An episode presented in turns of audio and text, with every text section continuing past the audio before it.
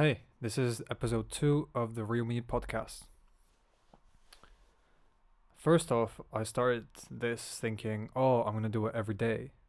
But then, like most things that we do, I skipped out on a few days after the first try. It's funny how you kind of commit to things in the moment because you're you're pent up with emotions and all this emotion emotional drive to do stuff and then when day two comes, you're like, eh, Eh, I can do it later.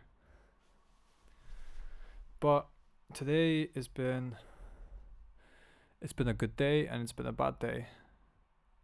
I would say it's been a bad day for only 20% of the time, so that makes it over a good day. And the main highlight is that this Friday I will finally have enough money to join BMI. Now, what is BMI? BMI stands for Business Mentor Insiders, and it's run by a guy called Alexander Vitkin. This guy has been doing business for like probably 10 years now. I don't even know, but he has such a huge amount of clients and success case studies that is crazy, in my opinion. I got to meet the guy uh, about last year in Sofia, even though the event that he was at was actually a fitness event, but they decided to put a little business twist on it. And I really enjoyed what he had to say. I thought this guy's very authentic. But at the time, I didn't even think that I would be interested in learning about business or wanting to start my own business. So, like everything, or like most things that we do, I pressed the delay button and just kept my put put a big book on top of it and just let it stay there until it had to be released and had to like release at the delay clutch and just let things go. Yeah, uh, it's been about three months since I put it in my mind that I'll be doing this, and I'm actually quite happy and quite surprised that I've gotten to the point where the next step is gonna happen. Uh, you know, I, I spent a month looking for a job during Corona time when coronavirus was ju- just after it was in its peak. And then in the meantime, going through some weird depression episode for like a month.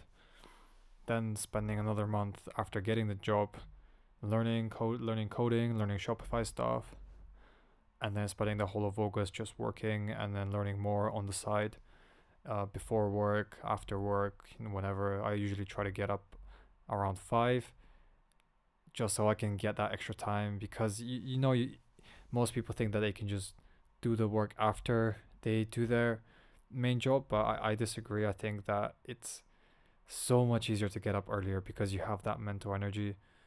Um, personally for me after I finish my work shift I just feel tired. I mean I just want to go downstairs and just eat something and then fall asleep or like take a nap or something like that.